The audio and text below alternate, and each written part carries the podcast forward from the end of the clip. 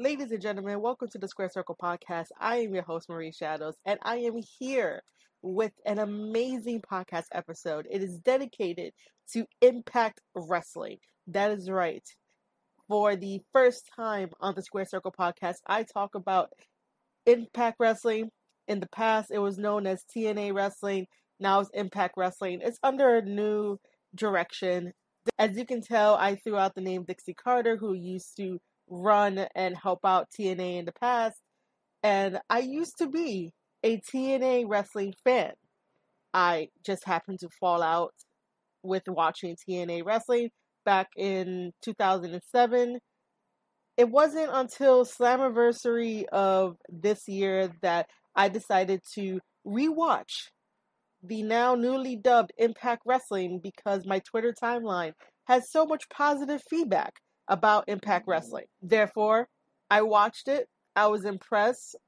It's a little bit different in terms of production, but it's very high value, and there's a lot of new guys that I do not know. So please bear with me when I start doing weekly reviews of Impact Wrestling. Welcome, Impact Wrestling, to the Square Circle Podcast. This review of Impact Wrestling is from September 22nd, 2020. Impact Wrestling starts off with a triple threat match dedicated to a X Division title shot. We have Chris Bey, Trey Miguel, and TJP. TJP, as you guys know, was in WWE for a little bit, also did the Indies, so I definitely know TJP. Trey Miguel, I am completely new to. This kid is golden. He is great with combo moves. However, there is some particular moves in this match that he did that I'll talk about and how he can tighten it up, especially if this is a triple threat match in order to receive a future X Division championship down the line. There's just some stuff that the young wrestlers need to understand when they are in the ring. No move should be wasted, and definitely there should be psychology behind the moves that they use. So I'll dive into that a little bit. Chris Bey is completely new to me, but he is also a natural star. I see his tweets sometimes on Twitter, and he seems like an all around cool guy. By the way, guys, if you are not following me on Twitter, follow me at Marie underscore shadows. Now, let's jump into this match. In the beginning of the match, it was explosive. It was nice. Now we come to the one move that I did not like, I did not understand, and this is what it is. We have Trey Miguel and Chris Bey in the ring. Trey Miguel captures Chris Bey on his shoulders, right? So it was a leapfrog. Trey caught him. Chris Bey is sitting on Trey's shoulders. In my notes, I have instead of a flapjack, not a pun towards WWE Slapjack, so no cease and desist, guys, or a back body slam. Trey pushes Chris from his shoulders and goes into the next sequence of moves. Let me tell you why this upset me the most during this match. But I will say right now, in this moment in time, that Trey redeemed himself later on in the match. Anyway, when you are in a triple threat match for a future X Division title shot. And the X Division has a heavy, heavy, prestigious history of amazing wrestlers holding it. You don't squander your opportunity by pushing the guy off your shoulders just to go to the next sequence. What does that do for psychology? Nothing. You could have at least face planted him or dropped him on his back, try to do a pin to get the one, two, three, so that way they know that you mean business. You're not there to play around. I understand that it's a match and you guys talk about what you have to do. You have a certain amount of minutes to get your stuff in and a certain amount of minutes for the match to go. You wouldn't want to end it short and then people go home unsatisfied. I totally understand that and I will probably be the same way. However, if this is for the title, you get in there, you kick ass, you get the pin, you leave. You don't waste an opportunity that could have turned into something else maybe a face plant, hook the leg, one, two, bam, both of you guys get up, and then you can continue the next sequence. There should be psychology behind the moves that you do because you, as a wrestler, want to secure the three count and the victory. So that way later on, you could be like, well, I have 10 victories over you. And what do you have? Nothing. You can use it to your advantage that way. But that's the one thing that got me upset in this match. It's just that you don't push a guy off your shoulders just to go to the next sequence because you couldn't think of anything on the fly. You're a professional athlete. Think of stuff on the fly. Most likely your opponent can take it. Do not try to do things that will harm your opponent or injure your opponent or do anything of that nature. I know accidents happen in this business, but that's just my take on it. Next time, do a flapjack. Next time, throw him on his back. Get the one, two, three, or just get the two and then go on to the next sequence. Don't do a leapfrog, bam, on shoulders, push them off, and then do the next sequence. What? Makes no sense. No sense at all. And I honestly did not want to start this review off in a negative way, but I had to stop and watch that a couple of times. And no, I am not hating on any of these guys. They're all athletic, they're all great in the ring. It's just as a young professional wrestler, if no one is going to critique your matches and tell you how to improve for your longevity in this business, I'll be the one to do it. Cool. After that, TJP does a really nice sharpshooter slash camel clutch combo where he had Trey Miguel in the sharpshooter and did the camel clutch to Chris Bey. And now this is where Trey Miguel redeems himself in my eyes. He does the walk the rope move to TJP, then a double stomp to Chris Bey, all in the same sequence. Then he does a close knee strike and cutter to TJP as a combo.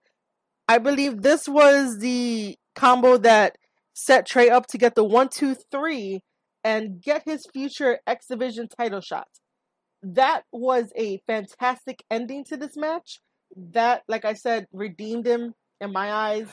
Just remember that less is more in professional wrestling to get you over. If you think that all the flashy moves in the world will get you over, you don't understand how longevity works in this business because fans tend to love the flashy stuff, but then might be loving something different that you can't provide for them and then they move to something else. So just make sure that if you want longevity in this business, your moves matter, there's psychology behind it, less is more, and learn how to tell stories in the ring. So Raju is on the outside of the ring. Again, I apologize if I mispronounce your name. He goes into the ring, tells the referee that he is ready to give Trey Miguel his X Division title shot. It happens, but in a span of three seconds, while holding Trey Miguel's tights, Raju picks up the victory and is still Impact X Division champion. After that, we get an Eric Young promo. He says that his conscience is clear, he knows what he needs to do, and this is probably the best Eric Young I've seen. It's really sad that WWE did not know what to do with him. He's super creative. He's been in this business forever, and he's an all around wrestler that can definitely tell a story and can definitely be the champion that Impact needs him to be, even if he's attacking his best friends or attacking people that look like Eddie Edwards and stuff like that. Like, Eric Young knows how to move Impact forward. I will say that I had a pleasure and an awesome time on the Impact Bound for Glory call where it was Eric Young and Rich Swann. They were both discussing their match upcoming in Bound for Glory October 24th. And I learned a lot listening from Eric Young. And this is why I always knew that Eric Young was one of my favorites. And it's just so nice to come back into the Impact family and watch Eric Young again because back in the day, he was one of the staples of TNA slash Impact Wrestling on the roster. And he did amazing things. And all of his hard work, I thank him highly for that. After that, we get a women's match. It is Kimber Lee with Deonna Purrazzo at her side versus Susie, and Kylie Rae is at her side. I have no complaints about their women's division. I have no complaints about their women athletes at all when they come to being in wrestling matches. TNA has always been the forefront of women's wrestling. They gave spotlights to Mickie James and Victoria for having a cage match on TNA wrestling and we had the beautiful people and we had all the rest of the knockouts. It was a fantastic time and TNA still continues to strive and make amazing memories and history with their women. The only notes I have for this match is that Susie does a bulldog. There's a tilt a whirl backbreaker from Kimber Lee to Susie. And then there's the distraction that happens for Susie to do the panic switch attack to pick up the victory in this match. I do want to take a moment and talk about characters when it comes to women. Susie is one hell of a character given the fact that her name is really generic, it's modern, it's simple, it's something that you can remember. But what adds to you remembering Susie is the way that she presents herself in each of these matches, the way that she stays in character from the beginning of the match to the ending of the match and everything in between.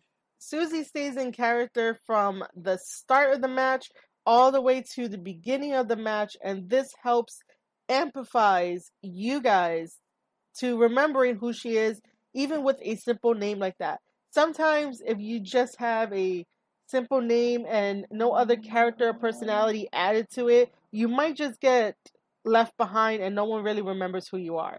So, ladies, when you are designing your character and your name, make sure that there's some underlying motive as to why you chose it and why you do the things that you do.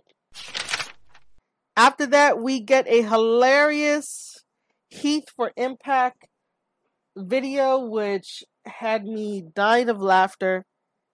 Impact, please hire Heath Slater. He got kids.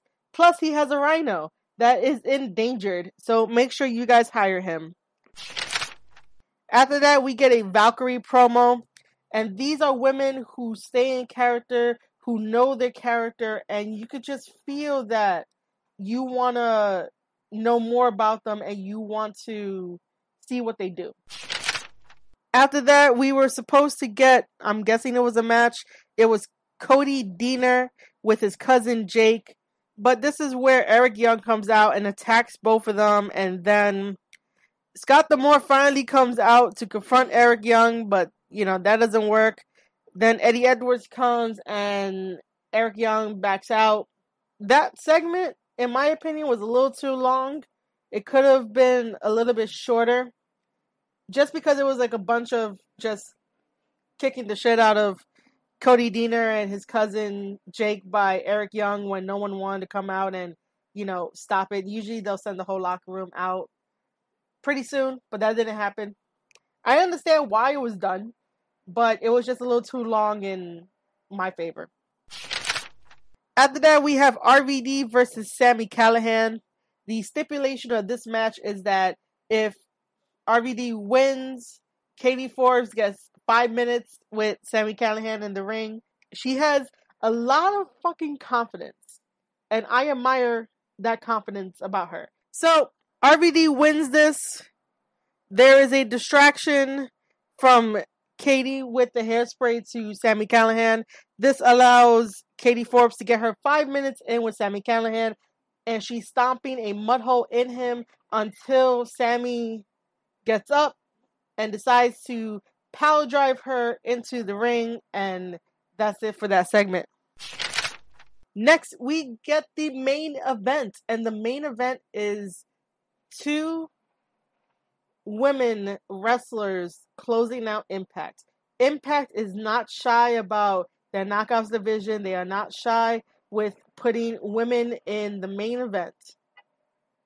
It is Tenille Dashwood formerly known as Emma in WWE. And remember, guys, it's all about Tenille Dashwood. She has her social media person, Caleb with a K. I was really thinking of starting off this podcast by saying, Hey guys, it's Marie Shadows. Yep, that's right. It's with an M. But I don't know if that's going to get over. Tenille Dashwood is facing Jordynne Grace.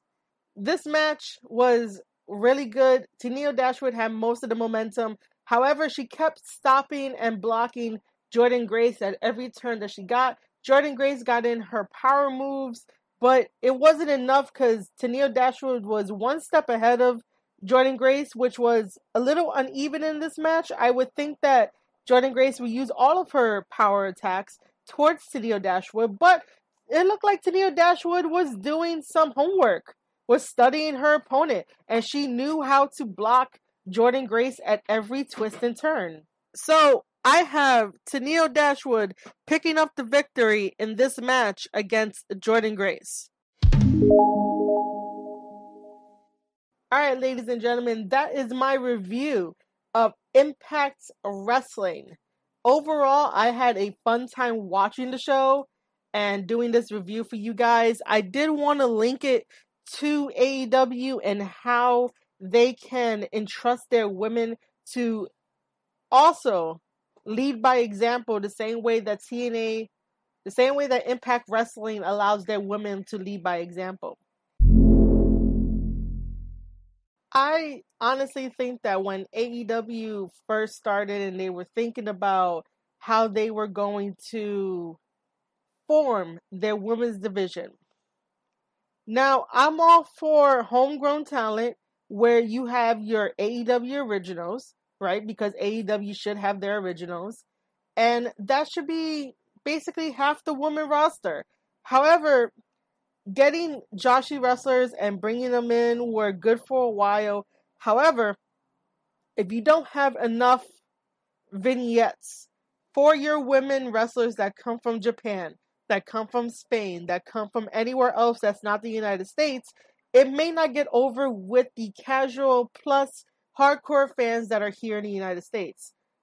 That's where we have the disconnect when it comes to the Joshi wrestlers being introduced to AEW. And I understand there's a lot of footage out there, there's a lot of studying that I can do and provide better information. However, I'm providing information from how a regular casual fan will perceive a women's division without having that extra help. Sometimes you need to hold the fan's hand in what you want them to expect and what you want them to understand about the AEW product and the AEW women's division. It does not mean that you have to spoon feed them everything like WWE. What it means is that you want to take the time to capture your audience by giving them something to hold on to, by giving them something to enjoy and understand why the Joshi women wrestlers are the best wrestlers in Japan and why they're coming over here to win the hearts of the American people the American philosophies and the Japanese philosophies when it comes to professional wrestling is completely different. Completely different. I remember when I was on the Zoom call when it was Kenny and Michael Nakazawa talking to students in Japan about pro wrestling and how that and how all that entwines with life and being a creative and focusing on how to learn English and all that kind of stuff.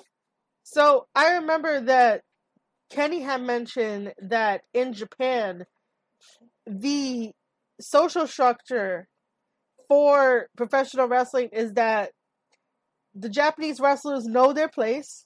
There is nothing like here in America where if you are unsatisfied with your place, you either voice your opinion or quit or try to get a different leg up or something like that. Americans are very vocal. Japanese wrestlers are not so vocal. They might be vocal, but sometimes they turn it down or they understand the position that they're in and they work a hundred times harder to move up to gain that satisfaction. Here in America, they don't. So sometimes I feel like when Joshi wrestlers come over, it's a hard transition to get them to want to have the American people like them as much. And I only say that because Riho is the perfect example because she was the first AEW women's champion, and I did not see a very appeal to her. She was cute, she was adorable, she was small, but everyone else put her on a high pedestal of, oh my gosh, she's so great, oh my gosh, she's this, she's that.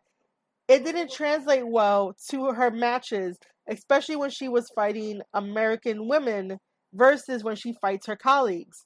There was a different atmosphere between both matches. And sometimes you need more women's matches to get the flow going, the chemistry going. So that way the American audience can be like, all right, I'll cheer for Riho. All right, I'll buy a shirt for Riho and support her the same way with Emi Sakura, who did the Freddie Mercury gimmick. And not all Americans know Queen, like Queen, and I might be wrong, but then again, I might not. But it didn't translate over well, and I was even like, she needs something new. She can't take a gimmick that in Japan they highly love Queen over here to the States. If she did it in Europe, that'd be great because Queen is from Europe, but here in the States it didn't translate well. And, you know, again, there's that disconnect. If they would have started with the mindset of growing homegrown American talent in AEW, then that would be the best starting point. So you have your AEW original females, and then you branch out and you grab other females who are great, and you cultivate a women's division like that, similar to how Impact Wrestling did. Impact Wrestling did that in the beginning days. They had their homegrown Impact talent, even if most of the women did come over from WWE, but it was a starting point and a launching pad to have the TNA Impact Women's Division as strong as it is currently. And that's one lesson that AEW probably should have took from TNA from the get-go. So that way AEW is not in this scrambling predicament because we're in a pandemic to start grabbing women who been doing this on the indies for a while to bring us great women wrestling.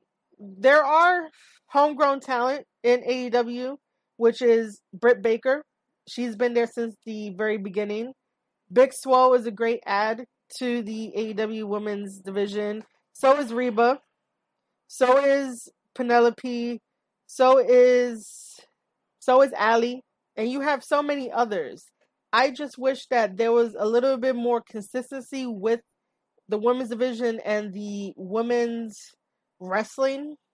My biggest thing would be asking these women what they want, what they want to achieve in pro wrestling, what they want to achieve in AEW, and try to build off of stories from that. Because sometimes the things that you want turn into the best storylines ever produced. And even if it's a little cliche, you could definitely go off that route. But I don't know if any of these women are being asked, what do you want to achieve? What are your goals in AEW? What are your goals in professional wrestling? Once you figure out your goals in whatever you want to accomplish, the story is going to be that much deeper and the audience is going to connect with you because you never know that someone out there might be feeling the same way and doesn't know how to get over the hurdle of achieving what they want to achieve. That's why I think having conversations with these athletes in the back and trying to jump off of their hopes and dreams will make a better product than just throwing things together, booking it on the fly, and waiting for women to come up to you and be like, hey, I want to pitch a story. This is what I want to do. Sometimes both men and women in this business don't know how to pitch that story to their bookers. And they are going to get lost in the shuffle. And that's why they need a person, a voice of reason like myself, Marie Shadows, to push that for them.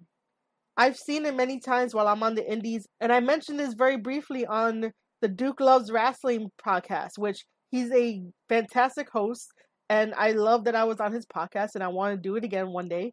And yeah, I've been on the indies, and I heard behind the scenes of sometimes wrestlers don't know how to push themselves or they don't understand their character and there's no one there to help guide them. There's no one there to help them. Sure when they talk to their buddies about the stuff that they're feeling frustrated about their buddies can only help but so much but you do need an extra person behind the scenes to help push their story their voice their hopes and dreams and their goals. And that's the reason why i love doing this podcast is to bring awareness that sometimes things in the business need to change and help people get encouraged to make sure that they can pitch the appropriate stories to their booker and let their booker know that this is me, this is my character, this is what I want to do, and this is the program I want to work with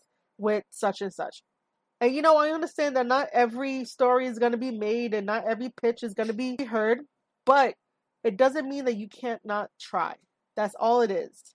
But I think I've ranted enough about Impact Wrestling's women's division and how AEW should have started their women's division. And I hope both sides of the table does not get angry at me or hate me for just expressing an opinion, an idea of how it could have worked, of just trying to improve the product that I love and trying to improve a company that I dearly love that I will be reviewing next, uh, right after this Impact podcast. Ladies and gentlemen, if you enjoyed my rants, if you enjoy my honest talking about the business side and what I've seen behind the scenes, all pun intended, I guess.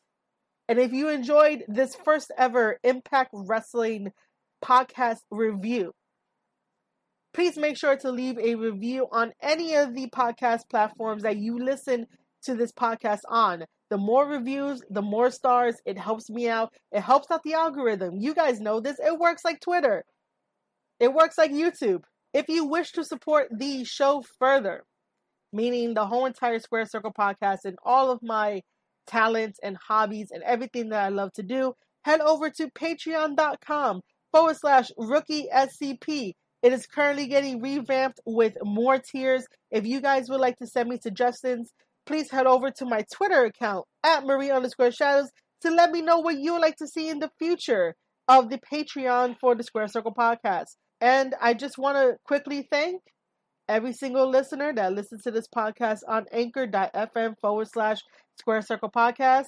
You guys are amazing. And once again, I want to thank you for tuning in to the Square Circle podcast where I am Marie Shadows, and you just heard the first episode of Impact Wrestling Review.